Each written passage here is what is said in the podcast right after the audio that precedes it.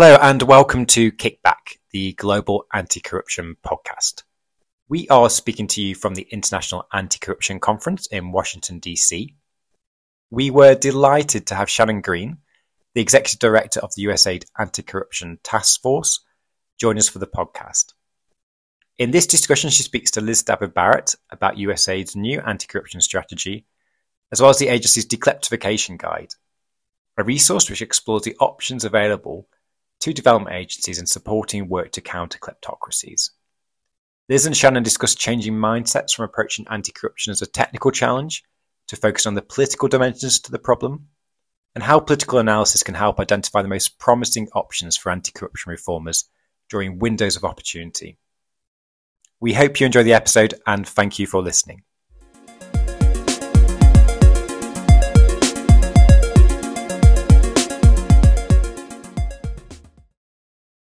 Really pleased to meet you, Shannon, and looking forward to our chat. We usually start off by asking people, can you tell us a bit how you came to be working on anti corruption?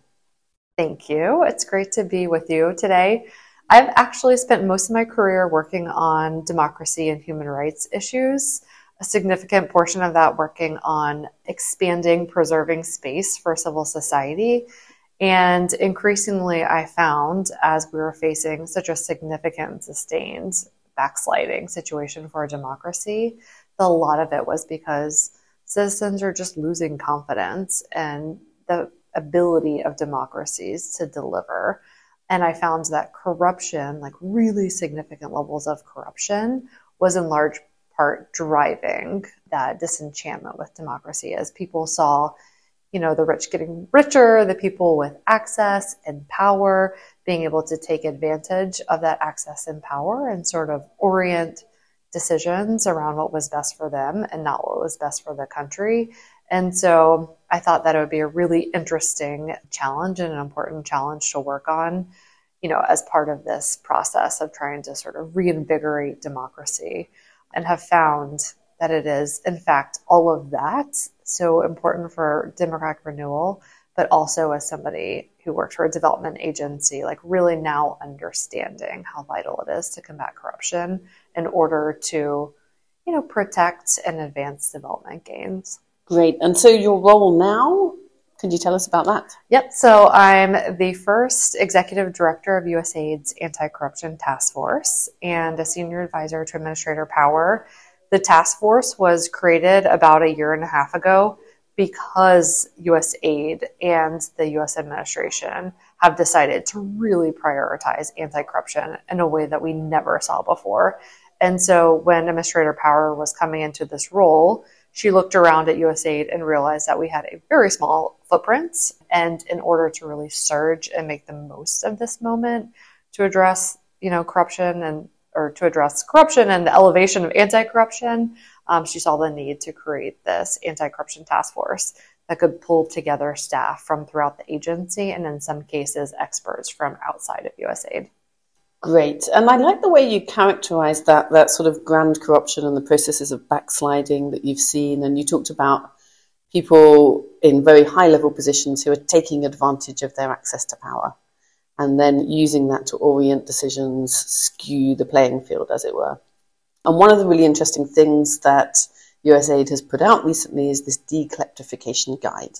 I, I found that really interesting because I think once you've had that process of moving in, moving towards kleptocracy or democratic backsliding, it's pretty difficult to get out of it, isn't it? So, yes. what's the idea of the dekleptification guide? We'll say that five times. so, the idea of the dekleptification guide was understanding that there are these windows, and oftentimes they're very brief windows, where your ability to make really deep and enduring reform when it comes to corruption open up.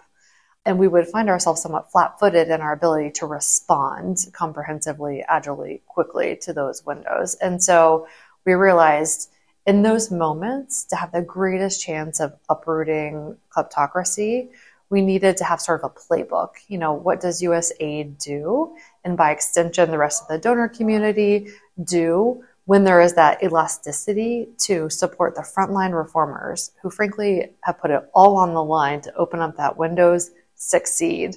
So the whole idea was to sort of craft this playbook What do we need to do before the window opens? We found that we need to have a much better sense of the networks and the corruption dynamics in country. We need to have deep relationships with civil society. In the window, that's when the opportunities spike. We need to make hugely um, significant and ambitious reform when it comes to disclosure of assets and when it comes to standing up independent anti corruption bodies, when it comes to economic restructuring to sort of uproot oligarchs from the economic system. And when that window starts to close, there are things that we can do too, including supporting, you know, investigative journalists and civil society and those islands of integrity or where there is still independence and a commitment to integrity. So that was the whole idea. Is just make sure we were prepared really for when those opportunities emerge. Yeah, which is a great idea, I think, this kind of idea of yeah, rapid response in a way when you get that window of opportunity. But it's interesting because it's quite a political sort of response. So this is not just technical anti-corruption now, but this is really thinking about you know, which players do we support. Can you tell us a bit about you know how do you choose who to support? How do you verify that they're the right people to support? What kinds of problems do you run into with something that is more overtly political? Yep. So first of all, I mean, USAID is embarking on a pretty significant adaptation, reorientation, modernization, whatever um, word you want to use when it comes to anti-corruption. And so, you know, we recognize that corruption is a political challenge, right? And historically, where we've tried to address it as a purely technical matter, we haven't seen the kind of success that we would mm-hmm. like to see. So, like, mm-hmm. first and foremost, it's just sort of admitting that we need to be politically savvy. We need to understand the political and economic dynamics in the country. We need to understand incentives and motivations. So I would just say, you know, in the policy that USAID issued just a couple of days ago, USAID's first anti corruption policy, we acknowledge that corruption isn't just about a few bad ap- apples, you know, mm-hmm. trying to enrich themselves. Like fundamentally, it's about accumulating power and using power to gain advantage. And that can be done by actors within a country, it can be done by actors outside of a country trying to gain some political advantage, right? And other countries. So, first, I would just say it is political. Secondly, we're not choosing winners and losers. We are trying to support indigenous, authentic reformers and champions who have a genuine commitment to anti corruption, have a genuine commitment to transparency and accountability and integrity. Again, that requires that you have, you know, some analysis, which I keep going back to, understanding what is a superficial level of commitment um, and understanding what is a genuine commitment.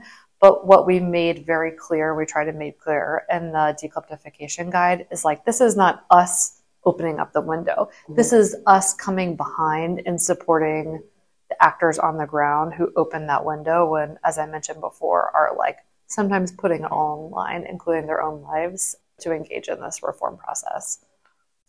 Great. So you've got your window of opportunity, you've got actors to work with, and then you talked about having a playbook. Yep. What's in the playbook? So the playbook are some of the things that I mentioned understanding in the pre window, you have to do your really savvy political economy analysis. We need to be supporting those independent civil society activists who are calling for change. Um, we think that support to investigative journalists is super important. So we recently announced Reporter Shield, which is an insurance vehicle that we're using to support investigative journalists and other civic actors who, in addition to facing protection threats, all kinds of, you know, malign and, you know, misinformation and all kinds of other things that they have to face online. They're also facing lawsuits. So in that pre window, like really making sure that we're just like supporting those independent actors and trying to keep as much space open as possible. The playbook in the window is much more robust. So it's everything from standing up independent, specialized anti corruption commissions, supporting investigation and prosecution, supporting asset disclosure and vetting, continue to be around civil society and investigative journalists because you don't ever want to abandon um, those supports. It could be support to a Supreme Audit Commission. I mean, it's like literally anything that you can imagine at any level um, that is really about introducing greater integrity and transparency and accountability in the system. And the post window it sort of reverts back to making sure that you have, you know, that ongoing political analysis, that you're safeguarding funds that might be flowing into other sectors, and again, that you're supporting the investigative journalist and civil society and connecting them to other reformers from other countries so that they're not alone and not isolated. And I think that's something that's really important given the transnational nature of corruption. We often say that USAID's approach to anti corruption is locally rooted but globally connected. This is really hard work, right? Like, the people who do this work are under a lot of strain. They're under a lot of pressure and it can be very lonely. And so, throughout all three windows, just like making sure that they know that they have a partner and a friend in the United States, um, but that they're also connected to one another and sort of have that community and have that sense of solidarity. Yeah, I th- always think that's a really important thing, actually, just joining up the people who are doing similar things in different countries, but actually would need the support. And sometimes it is just being able to get that kind of mentoring and, and right. yeah, Yep. very interesting.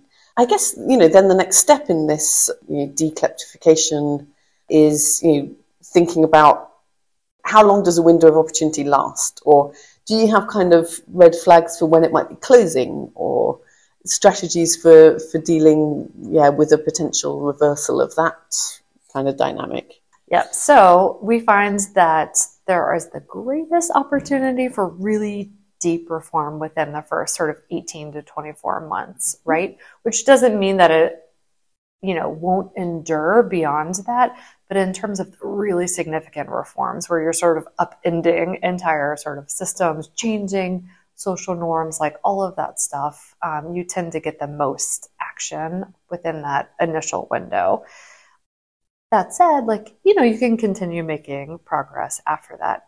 However, some of the markers that we start to see in terms of the retrenchment of, you know, the forces of kleptocracy or corruption are a couple of different things. Number one, it often happens that those independent bodies that were established, whether it be an anti corruption court or anti corruption commission, you start to see the heads of those things, you know, whereas the person who was initially appointed, very honest, very independent, very outspoken, you know, you might see them replaced with somebody who is less so. And so that's that's like an initial marker. The other thing that you might start to see is rhetoric discrediting or maligning anti-corruption actors or institutions. Another red flag. Mm-hmm. Um, oftentimes it might come in the guise of, oh, well, they're being partisan or this is politicized. And don't get me wrong, sometimes anti corruption can be politicized, sure. right? And it can be weaponized. And that's another thing that we have to look out for, particularly mm-hmm. when it comes to investigations and prosecutions. Like, we want to see them going after and investigating corrupt actors regardless of political affiliation. Mm-hmm. And so if you start to see it's all the people from the past or from an opposition party and no one who is currently in government or in power or part of, you know, the party in power is being investigated, even though there is reason to believe that they're engaged in corruption. Well, that's another um, marker that maybe the level of commitment that you thought was there isn't there. And then, of course, the final thing is like going after civil society and investigative journalists mm-hmm. with physical threats. You know, oftentimes you see that. Sometimes you see investigations launched against them, lawsuits. Other times, you know, they do face this sort of relentless campaign to try to discredit them. That is another sign that perhaps we're entering into that window of decline, at which point diplomatic engagement is uh-huh as important, perhaps more important um, than even our programmatic engagement, right? So there are things that we can still do when things start to backslide to support those islands of integrity, the institutions that are still trying to do the right thing. It might be the Supreme Audit institution. It might be, you know, there might be a great prosecutor general, whatever it might be, but that is where our diplomatic support, our diplomatic pressure is absolutely essential, and where USAID really seeks to be lashed up um, with the Department of State and other parts of the US government. That's interesting. So basically, if you see these signs, it doesn't mean that USAID is going to pull out or stop supporting, but you're going to activate different channels. Correct. To try and yeah, yeah. We all we have to constantly recalibrate, right? And and that's just how dynamic these processes are. You don't want to pull out too soon. Mm-hmm um, because it might just these things ebb and flow, right? But you also don't want to, for example, you know, continue the process of process of digitizing something or building some elaborate e-procurement system if you found that the corruption has just shifted sure. upstream or has found a way of circumventing that system, right? And mm-hmm. so that's where analysis. I'm going to go back to yeah. analysis, which hopefully your audience um, can yeah. appreciate. Academics, we like to hear this. No, more, more analysis. it's so important. Like you need to understand when something is just like superficial and, you know, and it's really not worth the investment versus where things just take time. Like this is not a short term process, right? And yeah. so USA tends to have the longer view Mm-hmm. But at the same time, like we're responsible for taxpayer funds. And so we also have to just really keep our ear to the ground, do that analysis, listen to our local partners, and understand when that investment is not you know, having the intended effect and is not paying dividends. I wonder if I could ask you to reflect on something that always sort of has puzzled me over the years. And I used to work a lot in Central and Eastern Europe, where you were, of course, dealing with transition from communism. And, and so one of the big issues which comes up too with this kind of dekleptification, I think, is when you've got a change of regime, how much do you need to change the whole personnel? And how much do you need to keep some of that institutional memory? So there's this real tension there between do you need a completely fresh start or yeah, then do you throw out the baby with the bathwater? Any reflections on that?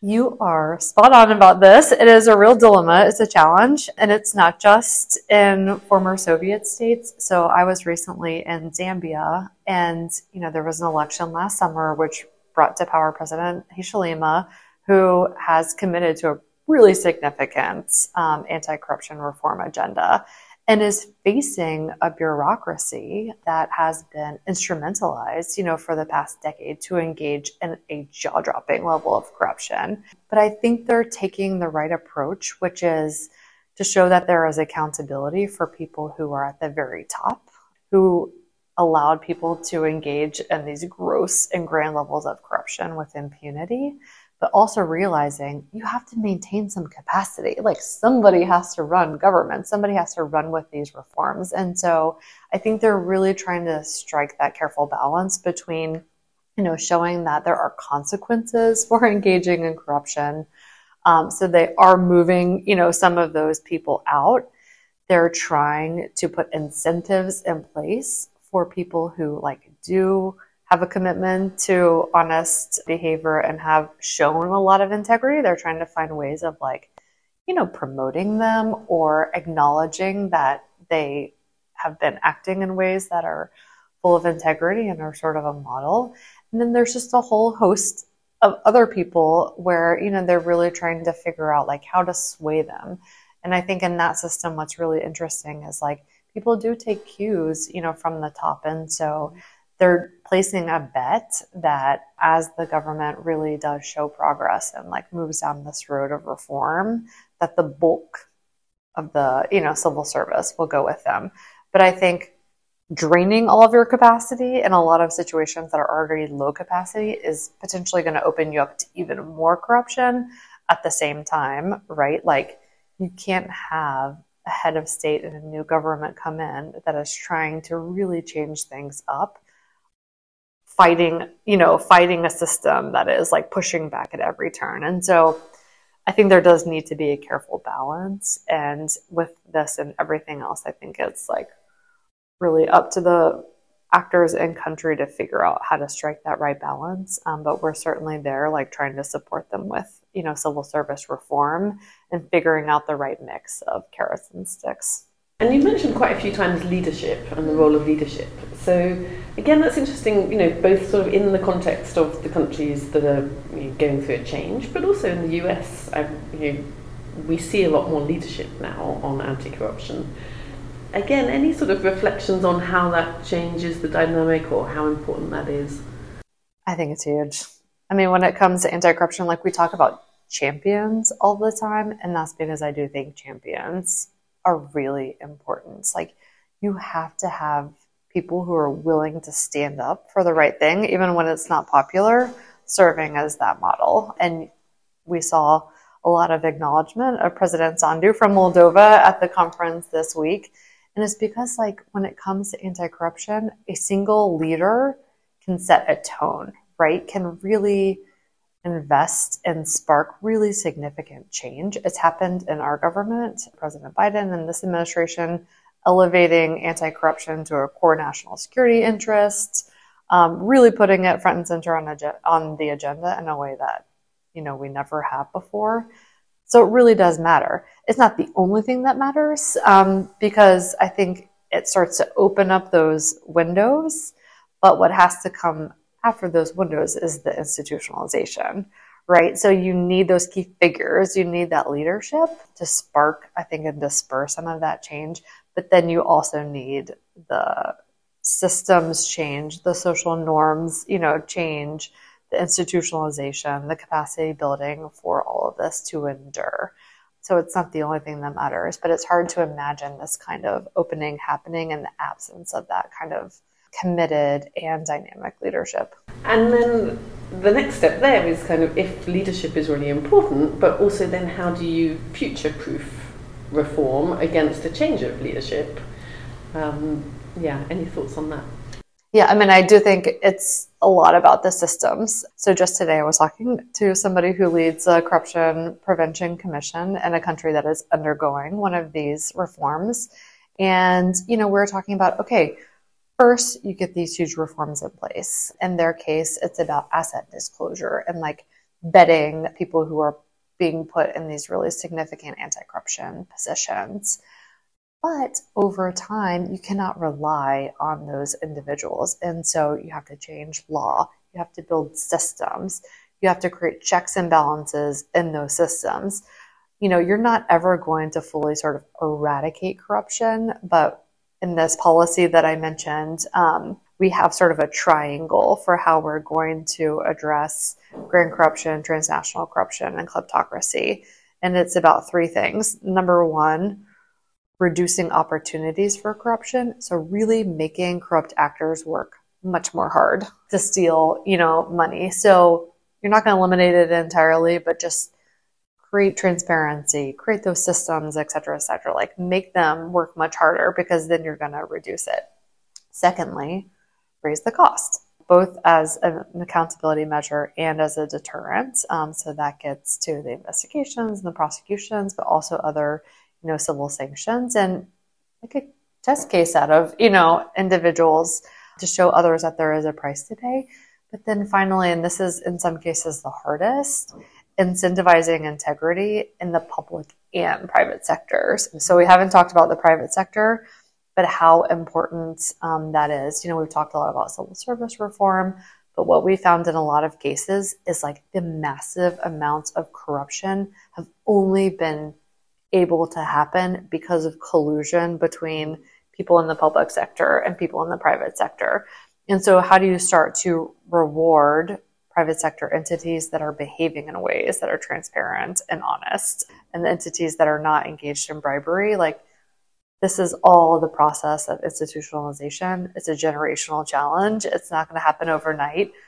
But again, like, I think you need the short term wins um, and that initial leadership in order to start moving along that path. But then you need the long term, you know, systemic reform in order to sustain it. Because there is, I mean, you, you know, from your research, I'm sure, like, if you talk too much about corruption and endemic corruption and how devastating it is, like, that's really important because you want people to understand the human toll of corruption. And you need that mobilization and you need that coalition building and you need that pressure.